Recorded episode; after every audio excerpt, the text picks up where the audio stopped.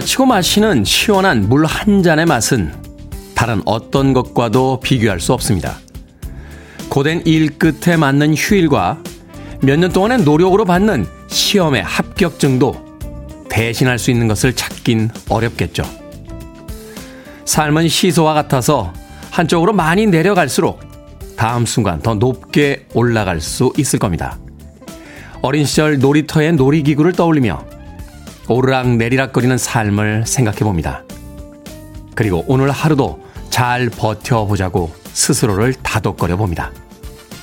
5월 19일 목요일 김태훈의 프리웨이 시작합니다. 한때는 이런 사운드가 미래를 이야기하기도 했습니다. 휴먼리그의 Don't You Want Me 듣고 왔습니다. 빌보드 kid의 아침 선택 김태훈의 프리웨이 저는 클 태 자 쓰는 테디 김태훈입니다.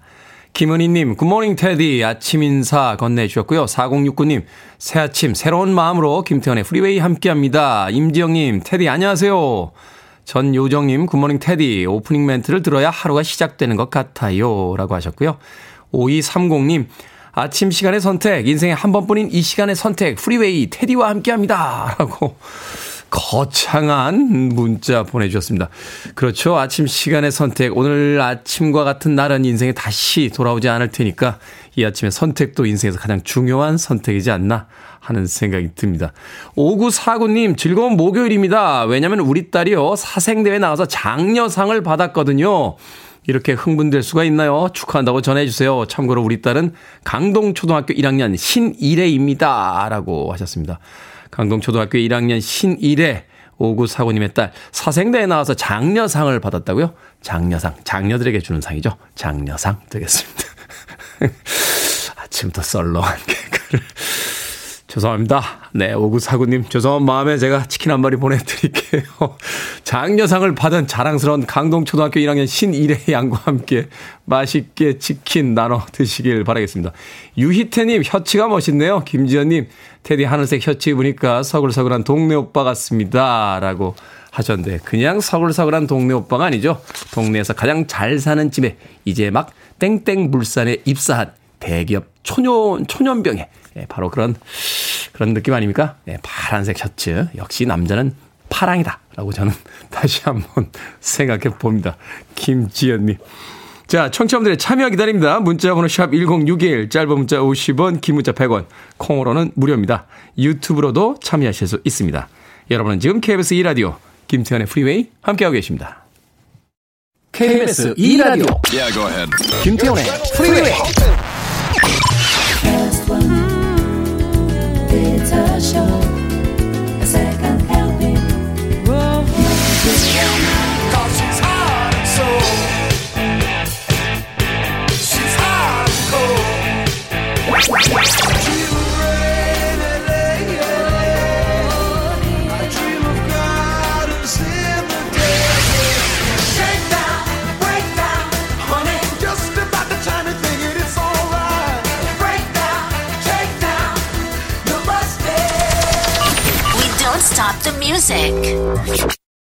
멋진 곡이죠. 발표된 지 40년에 가까운 시간이 흘렀습니다만 여전히 멋지게 스피커를 통해서 우리의 마음을 울립니다. 알란 파슨스 프로젝트의 Eye in the Sky 듣고 왔습니다. 김완중님, 올해로 50을 조금 넘긴 찐 청취자입니다. 7시 알람에 눈을 뜨면서 프리웨이를 듣는 것으로 하루를 시작합니다. 사무실에 출근하는 시간까지 너무 잘 듣고 있어요. 몽롱하다가도 테디의 목소리를 들으면 정신이 맑아지는 이유는 알 수가 없네요. 중학교 때부터 듣던 음악이 적절히 안배가 되어 선곡되는 것도 프리웨이를 떠나지 못하는 이유입니다. 테디도 말했지만 아침 방송에서 놀란스의 Sexy Music과 오지 오스본의 Crazy Train을 함께 들을 수 있는 프로그램은 프리웨이가 유일하지 않을까 싶네요. 라고 하셨습니다. 그렇죠. 이 80년대를 중심으로 70년대와 90년대까지 음악을 선곡을 하고 있습니다. 근데 80년대가 참 흥미로웠던 시기였던 것 같아요. 뭐 60년대 비틀스와 롤링스톤스로 대표되는 시대가 있었고, 뭐 50년대는 엘비스 프레슬리였고, 70년대는 이제 펑크락, 하드락 이런 어떤 강력한 락 음악들, 또 R&B 음악이 이렇게 히트를 하던 시대였는데, 80년대는 거의 음악의 전 장르가 혼재되어 있던 시대였던 것 같아요. 마이클 잭슨이 막 등장하고 전 시대의 헤비메탈, 하드락과 헤비메탈 그룹들이 공존하고 또 전자음악이 새롭게 시작이 되고 뭐 그러면서 이 80년대는 팝음악계에서 르네상스 시대였다 하는 생각을 해보게 되는데 그러다 보니까 네, 그 80년대를 중심으로 선곡하는 프로그램이다 보니까 그렇게 다양한 음악들을 또 내보낼 수 있는 게 아닌가 하는 생각이 듭니다. 어, 책 신청하셨군요. 김한중님. 네, 문자로 신청을 하셔야 됩니다. 콩으로 신청을 하시면 저희들이 보내드릴 수가 없어요. 저희가 이벤트 다시 한번 공지를 해드리겠습니다만 정에서 PD의 책, 더 밴드 신청하시는 분들은 네, 문자로 어, 신청을 해주셔야 저희들이 추첨을 해서 보내드릴 수가 있습니다. 문자는 샵 1061이고요. 짧은 문자는 50원, 긴 문자는 100원입니다. 자, 그리고 오늘 생일 맞으신 분들 많네요. 2461님, 테디, 대구 사는 박희영입니다. 30년 지기 고딩 친구 진화의 생일이에요. 속마음 말은 못했지만 생일은 꼭 축하해 주세요. 가족보다 의지가 되는 친구입니다. 라고 해주셨고요. 홍숙표님, 테디 안녕하세요. 오늘 제 생일입니다. 테디 시크한 목소리로 생일 축하한다고 꼭 말씀해 주세요. 라고 하셨고요. 2662님, 테디 굿모닝. 오늘은 우리 남편의 생일입니다. 매일 아침 각자 출근하느라 종일 얼굴 볼 시간도 많지가 않네요. 미역국은 못 끓여줘도 아침 출근은 시켜주려고 합니다. 같이 듣고 있어요. 축하한다고 전해주세요. 초키 언제나 응원하고 늘 존경해요. 생일 축하해요. 사랑해. 라고 2662님께서 또 남편분의 생일 축하 아, 문자 보내주셨습니다. 오늘 생일뿐만이 아니라 특별한 맞으신 모든 분들 다시 한번 축하의 말씀 드립니다. 자, 리사 리사 앤 컬트 잼입니다. Head to toe.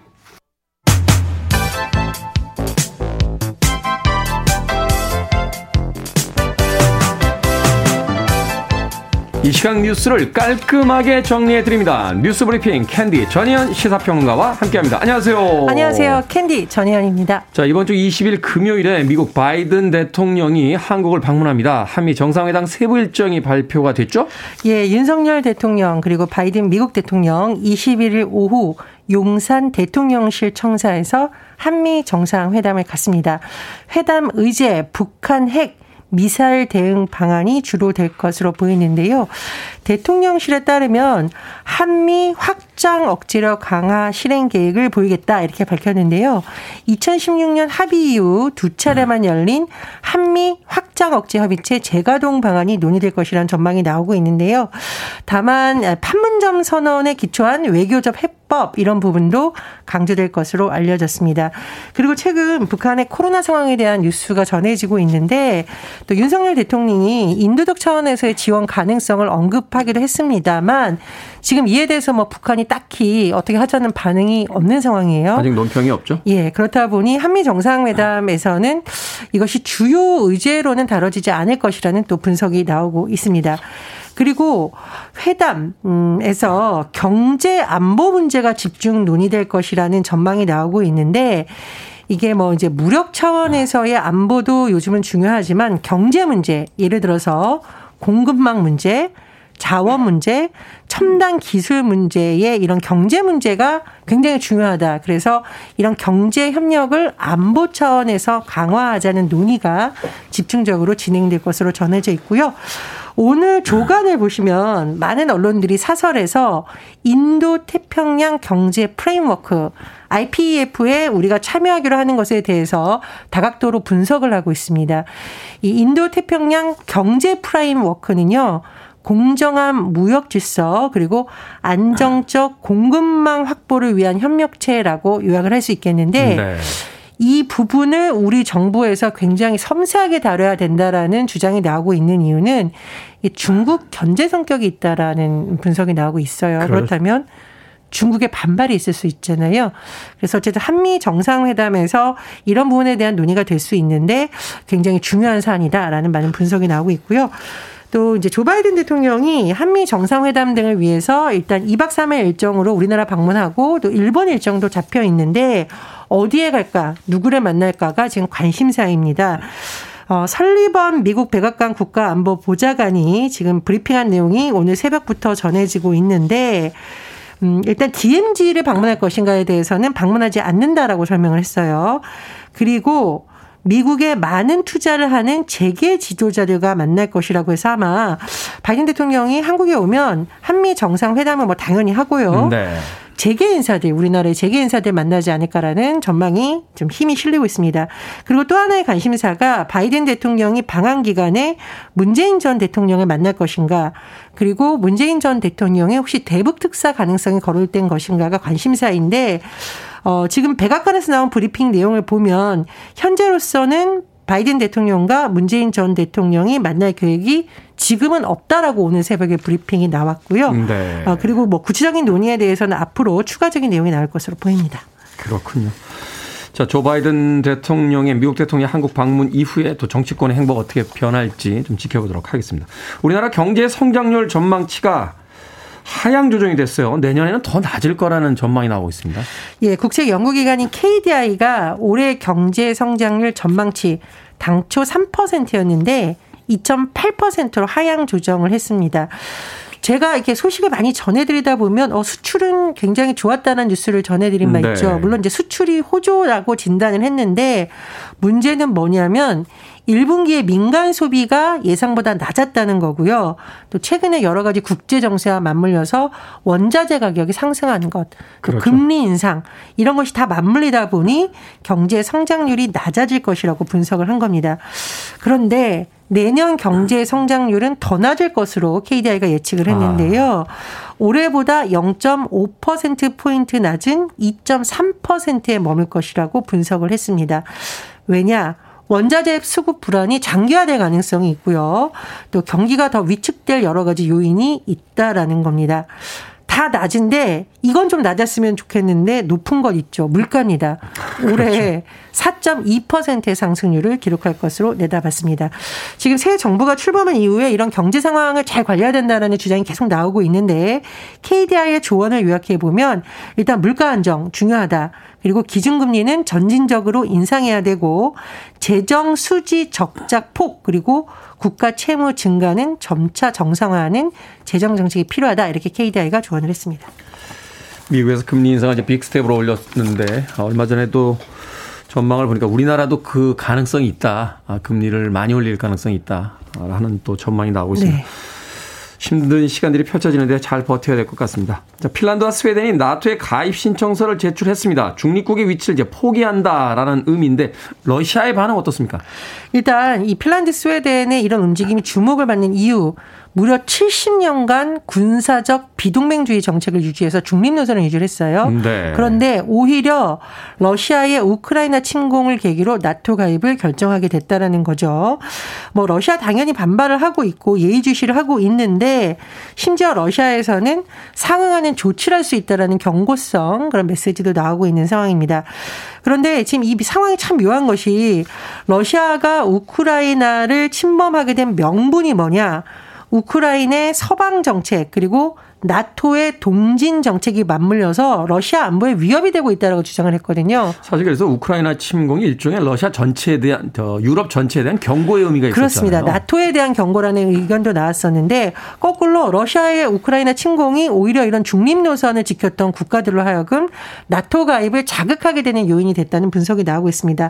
다만 나토 회원국 의회가 뭐 비준을 한다던가 또는 여러 가지 회원국이 찬성해야 되는 문제가 남아 있기 때문에 이 가입을 비준하는 데 있어서는 시간이 좀 걸릴 것이라고 외신들이 분석을 하고 있는 상황입니다. 그렇군요. 유럽에서의 어떤 급격한 변화들이 일어, 일어나고 있는 그런 시기인 것 같습니다. 자, 오늘의 시사 엉뚱 퀴즈 어떤 문제입니까? 예, 경제 성장률 하향 조정 소식 전해드렸습니다.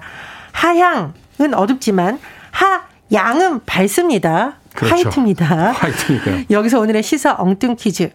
하얗기로 유명한 백로에 관한 시조 중에 이건 노는 곳에 백로야 가지 마라 라는 내용이 있습니다. 백로에 대비되는 색깔의 이것은 무엇일까요? 우리에겐 흉조로도 알려져 있습니다. 1번 당나귀, 2번 뼈다귀, 3번 까마귀, 4번 이젠 안 보이는 바늘귀. 정답 아시는 분들은 지금 보내주시면 됩니다. 재미는 오답 포함해서 총 10분께 아메리카노 쿠폰 보내드립니다. 이곳 노는 곳에 백로에 가지 마라 라는 시조가 있죠. 백로에 대비되는 색깔의 이것은 무엇일까요? 우리에겐 흉조로도 알려져 있습니다.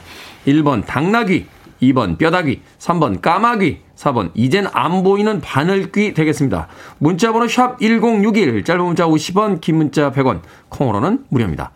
뉴스 브리핑 전희연 시사평론가와 함께했습니다. 고맙습니다. 감사합니다.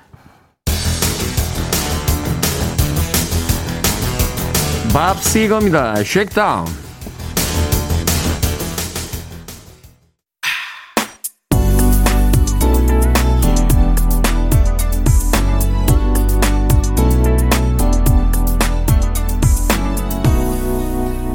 김태훈의 Freeway. 크라우디드 하우스의 Don't Dream It's Over 듣고 왔습니다. 자, 오늘의 시사 엉뚱 퀴즈. 이곳 노는 곳에 백로야 가지 마라 라는 시주에서 이것은 무엇일까요? 정답은 3번 까마귀였습니다. 까마귀. 4574님, 야간하고 퇴근한 우리 남편 아침은 뼈다귀 해장국입니다. 하셨고요. 박영중님, 임금님 귀는 당나귀 귀. 야, 예전에 이 이야기 참 많이 했죠. 임금님 귀는 당나귀 귀. 비밀을 알고 나서 그 비밀을 말하고 싶어서 막 미칠 것 같은 한 남자가 갈다밭이었나요? 대나무 밭이었나요?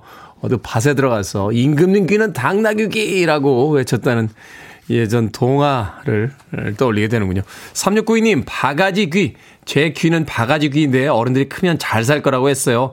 48살인데 얼마나 더 커야 잘 살까요? 하셨습니다. 아직 영하신데요? 아직 젊으신데요? 좀 더 크셔야 될 것 같은데요?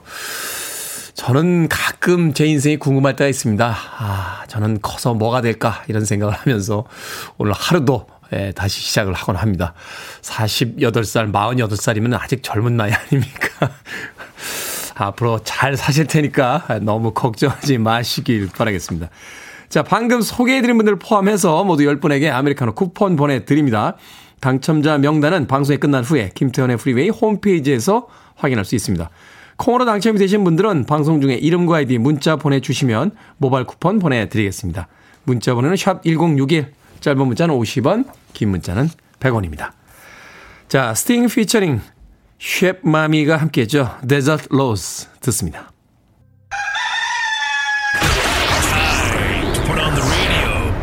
김태훈의. Are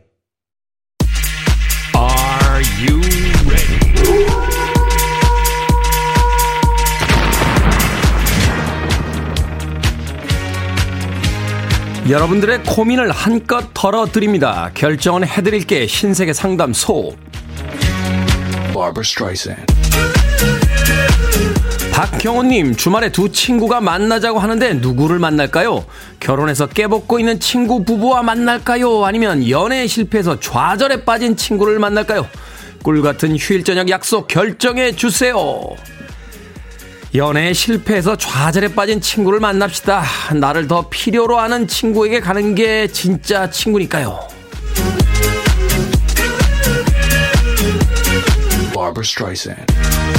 9264님, 아이가 독립해서 집에 빈방이 생겼습니다. 코골이가 심한 남편 때문에 힘들었는데 제가 그 빈방을 쓸까요? 아니면 원래대로 한 방을 쓸까요?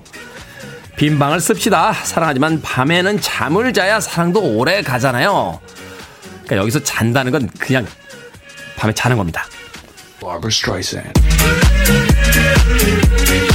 김다원님, 주말에 동료들과 제주도 갈 건데 부모님께 말씀을 드릴까요? 아니면 비밀로 하고 슬쩍 다녀올까요? 비밀로 슬쩍 다녀오세요. 부모님도 이 좋은 날씨에 제주도 가고 싶으실 테니까요.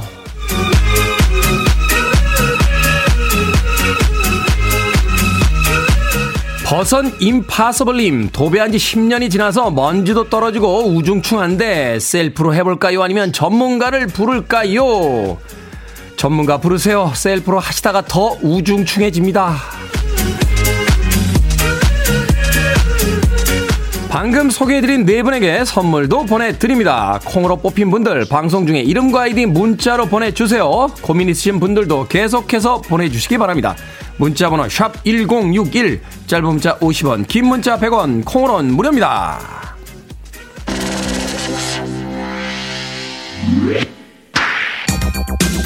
쉐논입니다. The music play.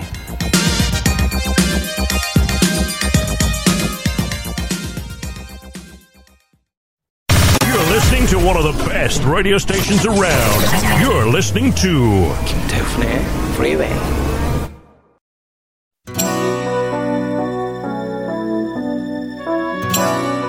빌보드 키드의 아침 선택 KBS 2라디오 김태훈의 프리웨이 함께하고 계십니다. 1부 끝곡은 7756님께서 신청하신 버티 히긴스의 카사블랑카 됐습니다. 잠시 후 2부에서 뵙겠습니다.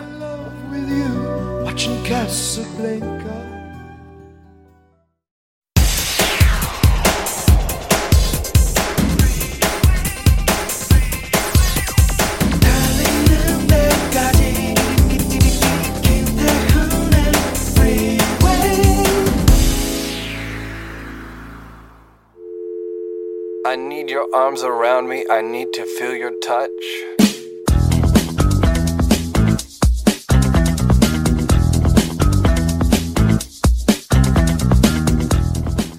우리는 무슨 일을 하든 너무 완벽을 추구하거나 나는 다 알고 있다고 생각하지 않는 편이 좋다.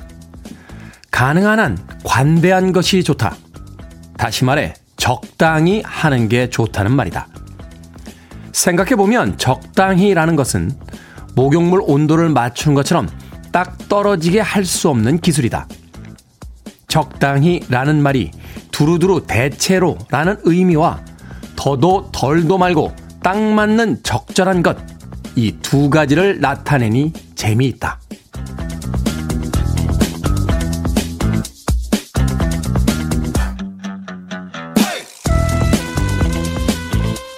뭐든 읽어주는 남자. 오늘은 청취자 7090님이 보내주신 소노 아야코의 책, 나다운 일상을 산다 중 일부를 읽어드렸습니다. 똑똑한 것과 사람을 잘 가르치는 건 별개의 재능이라고 하죠. 오히려 적당히 실패도 해보고 게으름도 피워본 사람이 학생들의 마음을 잘 이해해주기도 합니다. 의지든 환경이든 내 마음먹은 대로만 흘러가지 않는다는 걸 잘 알고 있으니까요.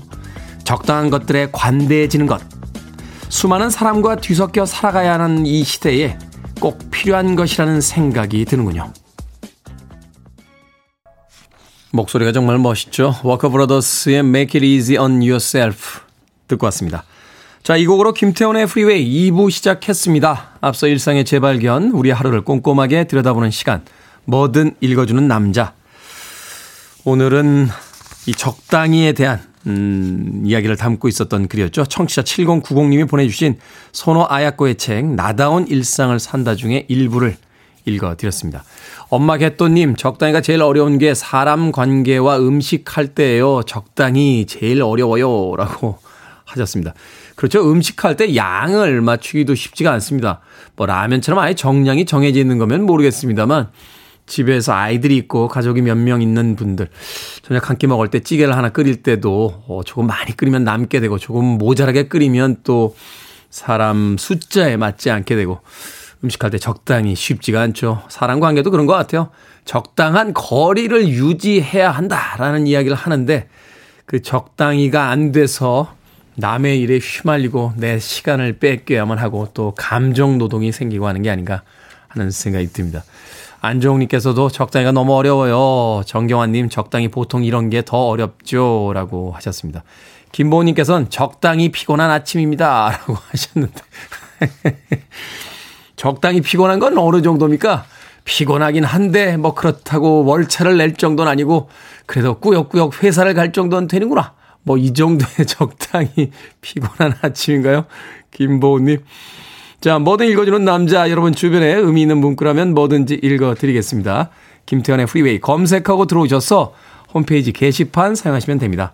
말머리 뭐든 달아서 문자로도 참여가 가능하고요. 문자 번호는 샵1061, 짧은 문자 50원, 긴 문자 100원, 콩으로는 무료입니다.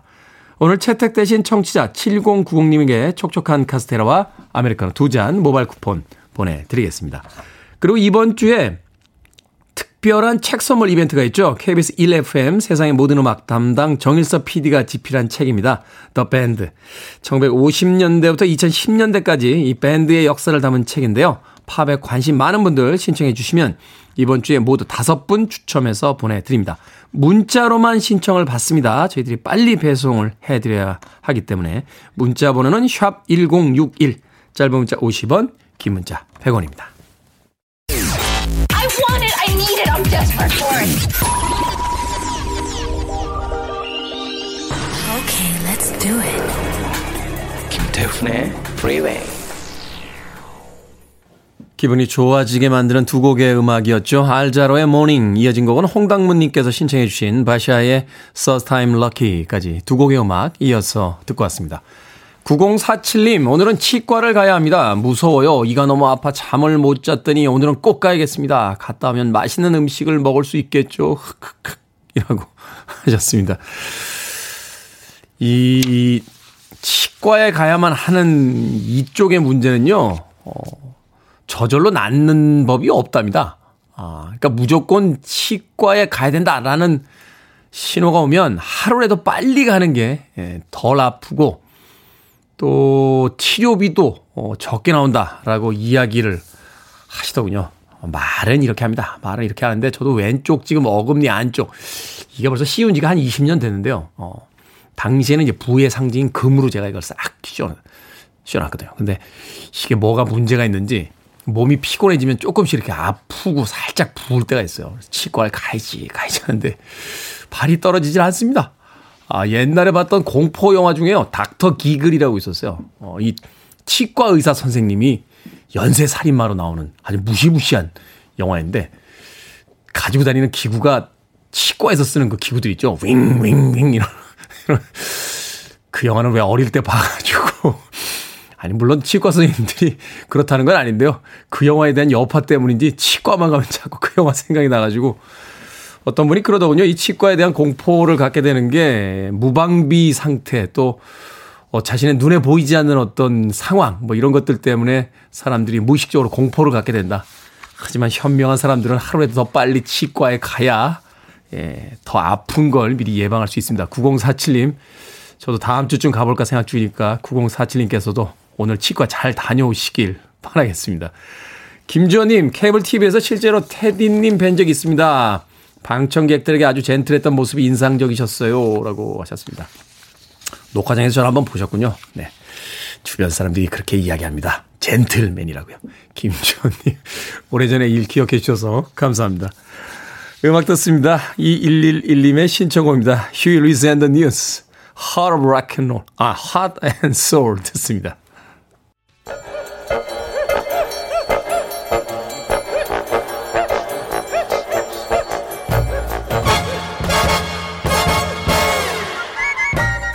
온라인 세상 속 촌철살인 해학과 위트가 돋보이는 댓글들을 골라봤습니다. 댓글로 본 세상.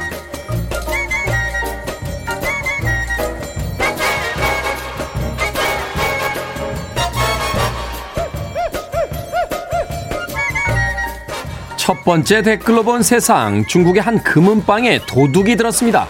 도둑은 주인이 퇴근할 때까지 기다렸다가 영화처럼 천장을 뚫고 침입했는데요. 스마트폰 앱으로 1분 알람을 맞춰놓고 우리 돈 3억 9천만 원 상당의 귀금속을 쓸었다는군요.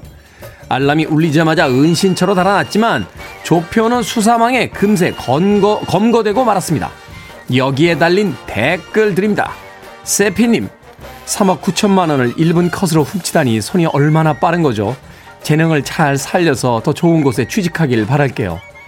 말국님, 저희 회사에도 월급 도둑들 많은데 좀 잡아가 주세요. 1분 안에 3억 9천만 원을 털었지만 쓰기도 전에 잡혔으니 무슨 의미가 있겠습니까? 매일 아내 지갑에서 만 원씩 훔치는 제 친구는요, 10년째 안 잡히고 있어요.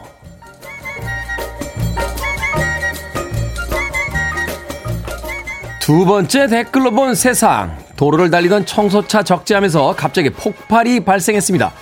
10분 동안 10차례가 넘는 폭발이 이어졌고 119, 119가 출동하고 나서야 30분 만에 진화가 됐는데요. 버려진 스프레이통에 남아있던 LP가스가 누출됐던 겁니다. 지자체에서는 가스를 비우지 않고 스프레이를 버린 사람을 찾아 손해배상 청구를 검토하겠다고 밝혔습니다.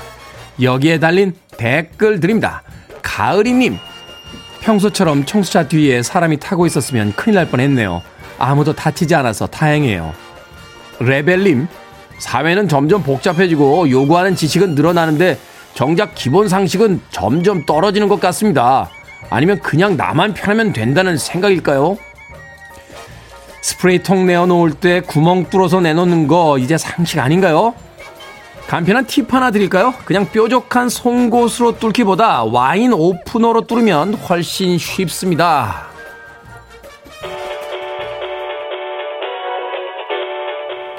알카자입니다. 섹슈얼 개런티.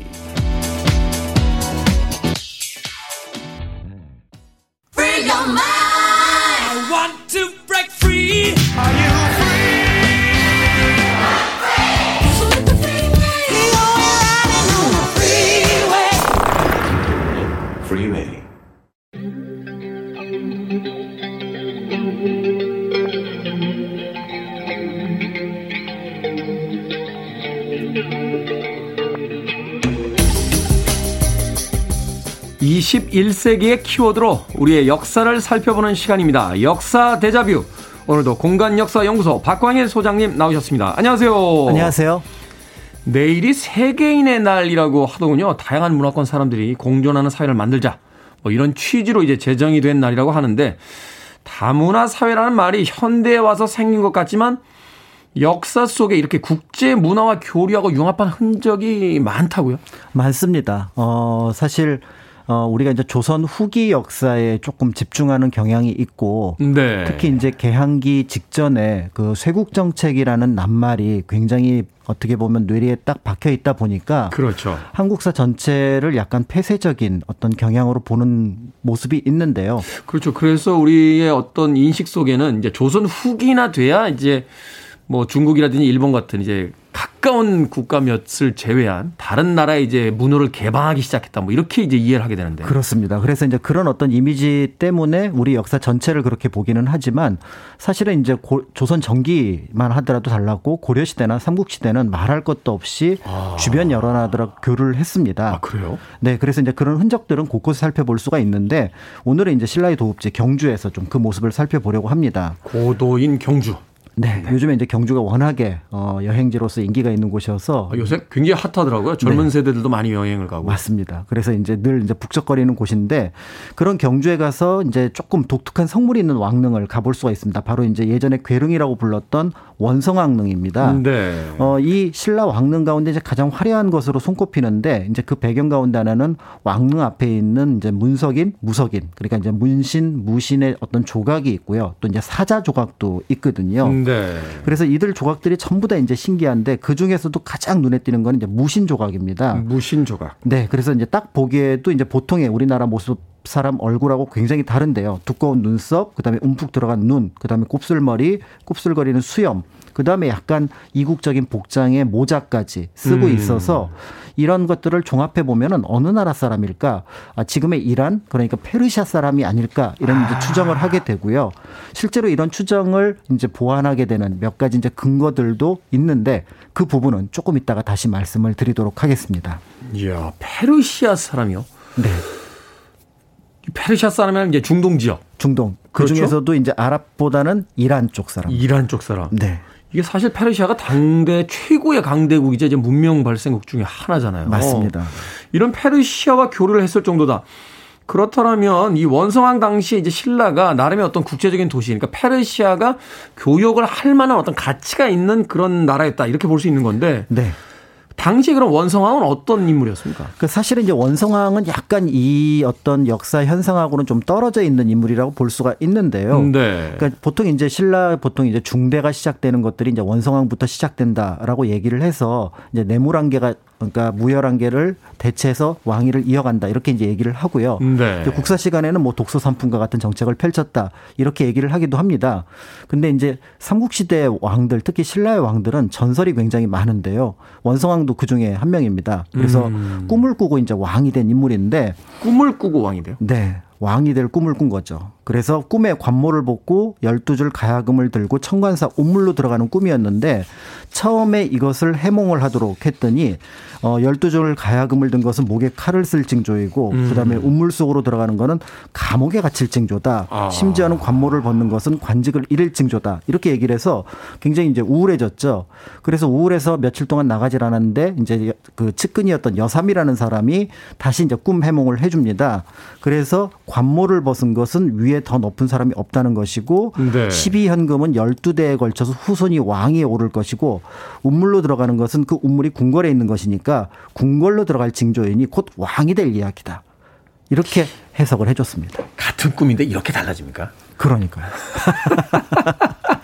그러니까 이제 이게 이제 두 가지가 완전히 그 서로 정반대 이제 그 해석이 나오니까 그래서 네. 이제 원성왕이 다시 그 여삼에게 그 잠노를 구했더니 자 조금 걱정이 된다면은 북천의 신에게 어, 제사를 지내라 해서 이제 제사를 지냈다 이렇게 얘기를 하고 있습니다. 그러니까 이제 꿈에다가 어떤 해석을 계속 요구를 하고 또 불안해하고 또 제사를 지낼 만큼 뭔가 정성을 들였다는 건 이 왕위 계승이 뭔가 좀 불안했기 때문 아닙니까? 맞습니다. 그래서 사실 이제 당시 그 선덕왕이 죽으면서 왕위 계승에 대한 논쟁이 이어지게 되는데 음. 이때 이제 김경신 지금 이제 원성왕인데요. 원성왕은 김주원이라는 사람에 이어서 두 번째 순위 에 해당하는 인물이었습니다. 왕이 서열 2위. 그렇습니다. 그러니까 특별한 문제가 없으면 이제 김주원이라는 인물이 왕이 돼야 되는 상황이었는데 그런데 당시 삼국사기 기록을 보면은 굉장히 흥미로운 내용이 나오는데 궁궐에서 이제 왕위 계승 논의를 하고 있었는데 이 김주원은 그 궁궐 밖에 북쪽에 살고 있었거든요. 네. 근데 갑자기 비가 와서 물이 불어가지고 궁궐에 들어오질 못했습니다. 음. 그 사이에 김경신이 왕이 올랐다. 아, 잠깐만요. 무슨 왕위가 올림픽도 아니고 뭐 일찍 결승점을 통과하면 왕이 되는 거 이런 겁니까? 아마, 아마 이제 궁궐 안에 이제 자신의 세력들을 좀 모았던 것이 아닐까 이렇게 생각이 들고요. 아, 먼저 들어가서 이제 그 장악을 한 거죠. 그렇습니다. 어. 네, 그러다 보니까 이제 결국은 김경신이 이제 원성항으로 이제 올라가게 되는데요. 어쨌든 이때 이제 그 북쪽에 흐르던 강 이름이 북천이었고 아까 이제 제사를 지냈던 네. 그 북천의 신이 사는 어떤 그런 공간이 되는 거죠. 자신을 왕으로 만들어주는 어떤 그 상 서로운 그 공간에 있는 신. 맞습니다. 그렇게 해서 이제 왕위 계승전에서 밀려났던 김주원은 강릉 쪽으로 가게 되니까 강릉 김씨의 시조 가 되었다. 요런 게 이제 원성왕 때 역사 기록으로 남아 있습니다. 아, 이게 정사입니까? 정사입니다. 아, 그렇군요. 워낙 얘기가 흥미진진하고 재미있어서 이게 약간 야사가 아닌가 하는 생각이 들었는데 정사로 기록되어 있는 맞습니다. 삼국사기하고 삼국유사에 거의 공통적으로 기록이 되어 있습니다. 네, 신라시대의 역사다라고 이야기를 해줬습니다. 음악 한 곡 듣고 와서 계속해서 신라시대의 국제 교류에 대한 이야기 본격적으로 나눠보도록 하겠습니다. 굉장히 독특하면서도 개성 넘치는 그러면서도 노래와 연기를 같이 했던 모델 출신의 아티스트죠. 그레이스 존스의 I've seen that face before 듣습니다. 반도네온의 연주가 아주 이국적이죠. 어, 아스토르 피아졸라의 Libertango를 재해석한 그레이스 존스의 I've seen that face before 듣고 왔습니다. 빌보드 키드의 아침 선택 KBS 2라디오 김태훈의 프리웨이 역사 데자뷰 오늘 박광일 소장님과 함께 신라시대 국제 교류에 대한 이야기 나눠보고 있습니다. 자 앞서 원성 왕릉 앞을 지키고 있는 무신조각 이야기를 해주셨는데 생긴 모습이 이제 이국적인 것 외에 그러니까 단순하게 이제 곱슬머리고 모자를 좀 이상한 걸 썼다라고 해서 페르시아인이다라고 단정할 수는 없잖아요. 그렇습니다. 추정할 수 있는 근거가 있습니까? 이제 우리 쪽에 근거가 있다면 그게 음. 이제 상대방에도 남아 있어야 되잖아요. 그렇죠. 그렇죠. 그러니까 페르시아에도 신라에 관련된 기록이 남아 있는데요. 어, 고대 페르시아의 서사시라고 할 수 있는 꾸시나메라고 하는 굉장히 장편의 서사시가 있습니다. 이 서사시가 바로 또 신라에 대한 얘기를 하고 있고요. 네. 어, 지금 남아 있는 것은 이제 14세기경에 필사한 것으로 우리나라에는 1998년쯤에 그 내용이 전해지게 되면서 아, 이게 전해진 지는 얼마 안 됐군요. 맞습니다. 그래서 이제 그 내용을 바탕으로 해서 그 고대의 신라와 페르시아의 교류를 짐작해 볼 수가 있는데요. 음. 그 내용이 이렇습니다. 이제 페르시아 안에서 이제 정쟁이 벌어지게 되는데 거기에서 이제 패한 왕자 아비틴이라는 사람이 이제 멀리 배를 타고 떠나옵니다. 네. 근데 그게 도착한 게 바로 어디냐면 신라예요. 신라까지 왔어요. 네, 거기서. 이제 신라에 와서 그 공주였던 프라랑과 혼인을 하고 그 다음에 어떻게 보면 이제 잘 가정을 꾸립니다. 네. 그렇지만 아버지가 잃어버린 그 나라를 다시 찾으러 가야 되니까 결국 아비티는 먼저 고국으로 돌아가는데 거기에서 뜻을 이루지 못하고 죽습니다. 음. 이 소식을 들었던 이제 그 부인이면서 이제 신라의 공주였던 프라랑은 아들이었던 파리둔과 함께 다시 그 아비틴의 나라 페르시아로 가서 아버지의 뜻을 이룬다. 라는 음. 내용이 쿠시남의 전체 서사시의 어떤 배경이 되는데요. 아. 여기에 이제 신라는 그냥 신라라고 등장을 하는 것이 아니라 바실라라고 등장을 하는데 마실라. 이게 아름다운 화려한 신라라는 뜻을 가지고 있고 네. 실제로 신라에 대한 묘사를 굉장히 화려하게 해서 그러니까 극동의 굉장히 어떻게 보면 신비한 나라 라는 이미지를 갖고 있지만 어떻게 보면은 그런 어떤 정보를 갖고 있지 않으면 이 내용을 쓸 수 없다는 점에서 결국 고대 신라와 페르시아가 교류를 했다라는 증거를 어떤 이 서사시에서 찾을 수가 있는 거죠. 아, 그러네요. 이게 이 이야기 전체가 다 사실인지 는 모르겠지만 최소한 어떤 이야기를 만들기 위해서라도 그 시기에 교류하고 어떤 근거들 그렇습니다. 혹은 뭔가 좀 자료들이 있어야 쓸 수 있는 거니까 네. 신라와 페르시아가 교류했다는 증거로서는 충분한 증거가 될 수 있다. 그렇습니다. 더 나아가서 이제 신라가 서역과 여러 방식으로 교류했다라는 것들이 이제 무덤 안에서 발견된 고분 안에서 발견된 유물들로 짐작해 볼 수가 있는데요. 네. 예를 들어서 이제 게림노에서 발견된 이제 보검 같은 경우는 처음에 1970년대 발견됐을 때 그 연원을 전혀 밝혀내지 못했습니다. 우리나라에서 처음 보는 그러니까 석류석으로 굉장히 화려한 치장이 된 보검이었거든요. 그러니까 말하자면 이제 역사 속에서 등장하지 않았던 칼이 갑자기 나오니까 그렇습니다. 이게 뭐지? 했던 그렇죠. 네. 그런데 나중에 그게 이제 카자흐스탄 지역에서 고분에서 발견이 되면서 아. 이 지역에서 만들었던 것이 이제 우리나라에 들어왔다라는 것이 알려지게 됐고요. 그다음에 이제 천마청하고 황남대청에서 굉장히 예쁜 그 유리잔이나 유리병이 나왔는데 네. 이거는 로만 글라스라 그래서 디자인 자체가 지중해에서 한 그러니까 지금의 시리아 지역에서 디자인을 한 것이고 네. 그 유리의 재질이 되는 모래를 분석해 본 결과 현재 이란 지역 그래서 음. 만들어서 신라로 넘어온 것이 아닐까 이렇게 보고 있다는 점에서 다양한 경로로 그러니까 신라와 어떻게 보면 은 서역이 교류를 했구나라는 것들을 짐작해 볼 수가 있는 거죠. 지금까지는 잘 풀리지 않았던 여러 가지 수수께끼들이 이제 과학의 발전이라든지 또는 해외의 어떤 교류, 문화에 대한 어떤 지식이 넓어지자 아 이게 어느 지역에서 왔고 어디서 만들어졌구나 이걸 이제 알게 됐다. 네. 자, 그런데 이제 물건만 오고 간 게 아니라 다양한 외국인이 이제 신라에 다녀가기도 했다는 거겠죠. 이제 물건이 오기 위해선 또 그것을 가져오는 상인들도 있어야 되고 여러 사람들이 맞습니다. 있어야 될 테니까. 이렇게 활발한 국제 교류가 당시에 일어났던 특별한 이유가 있겠죠? 동아시아가 이제 평화의 시기로 9세기에 되면은 이제 어떻게 보면 접어들게 되면서 네. 굉장히 이제 교류가 어떻게 보면 흔해지고요. 실크로드라고 하는 것들이 이제 보통의 동쪽 종착점을 서안으로 보는데 그 서안에서 다시 이제 경주로 연결이 됐다라고 볼 수가 있습니다. 특히 이제 어 신라 말 헌강왕 때 삼국유사 기록을 보면 이런 내용이 등장을 하는데 경주 시내에서 바다까지 집이 끊이지 않고 이어져 있으며 초가는 하나도 없고 음. 생 황소리야 생황소리야 노래가 도로에서 끊이지 않았다. 그리고 경주에서는 밥할 때 연기가 나지 않았으니 나무 대신 숯을 이용했기 때문이다. 오. 그러니까 이런 어떤 번영이 이루어지니까 이제 사람들이 사치품 서역에서 들어온 물건들을 구하게 되니까 흥덕왕 때는 이런 사치품을 금지하는 법령을 내리기까지 했던 거죠. 법을 제정할 정도면 그 당시에 사치가 얼마나 대단했는지를 알 수 있는 거예요. 말하자면 이제 전시 상황이 끝나고 평화 시기가 오래 지속이 되니까 풍요로움이 쌓이면서 사람들이 이제 먹고 자는 문제가 다 해결이 되자 좀 더 예쁜 거, 좀 더 특이한 거, 좀 더 고급스러운 걸 이제 추구하다 보니까 여기에 없는 다른 물건들을 가진 외국과 이제 교류가 활발히 이루어지기 시작한다. 그렇습니다.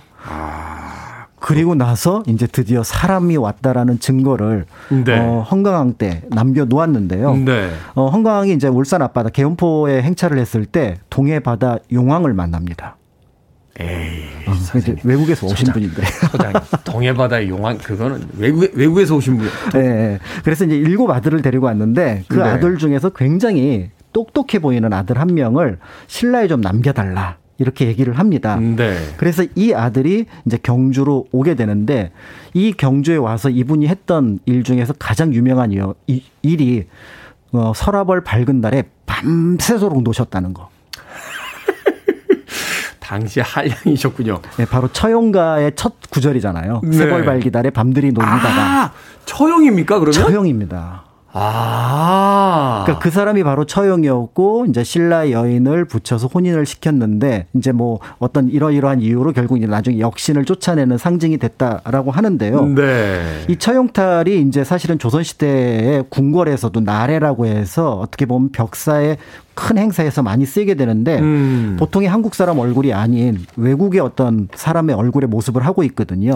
우리나라 그 국가대표팀 서포터죠. 붉은 악마 그 깃발이 이 처형기 아니, 아닙니까? 처용이라기보다 이제 치우라고 치유천왕이라고 알려져 하죠. 아, 있습니다. 그렇구나. 치유천왕이군요. 네. 음. 그래서 어쨌든 이 처용탈은 이제 조금은 독특한 모양을 하고 있는데 이 처용이라는 말 자체가 고처자에다가 용납할 용자라는 음. 것을 하면서 사실은 거기에 살게 준다.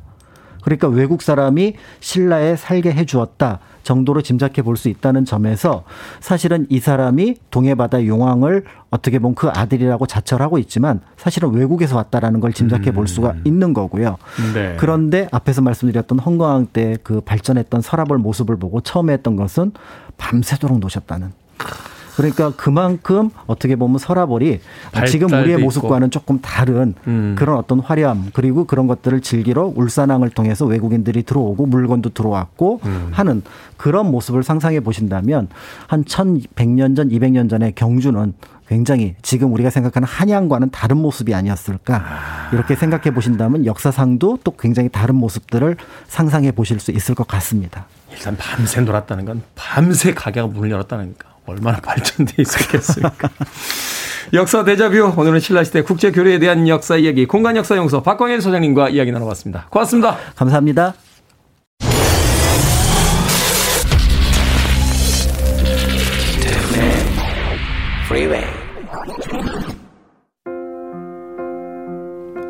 KBS 이라디오 김태훈의 프리웨이 오늘 방송 여기까지입니다. 오늘 끝곡은 에릭 카르멘의 All By Myself 준비했습니다. 편안한 하루 보내십시오. 전 내일 아침 7시에 돌아오겠습니다. 고맙습니다. Making love was just for fun.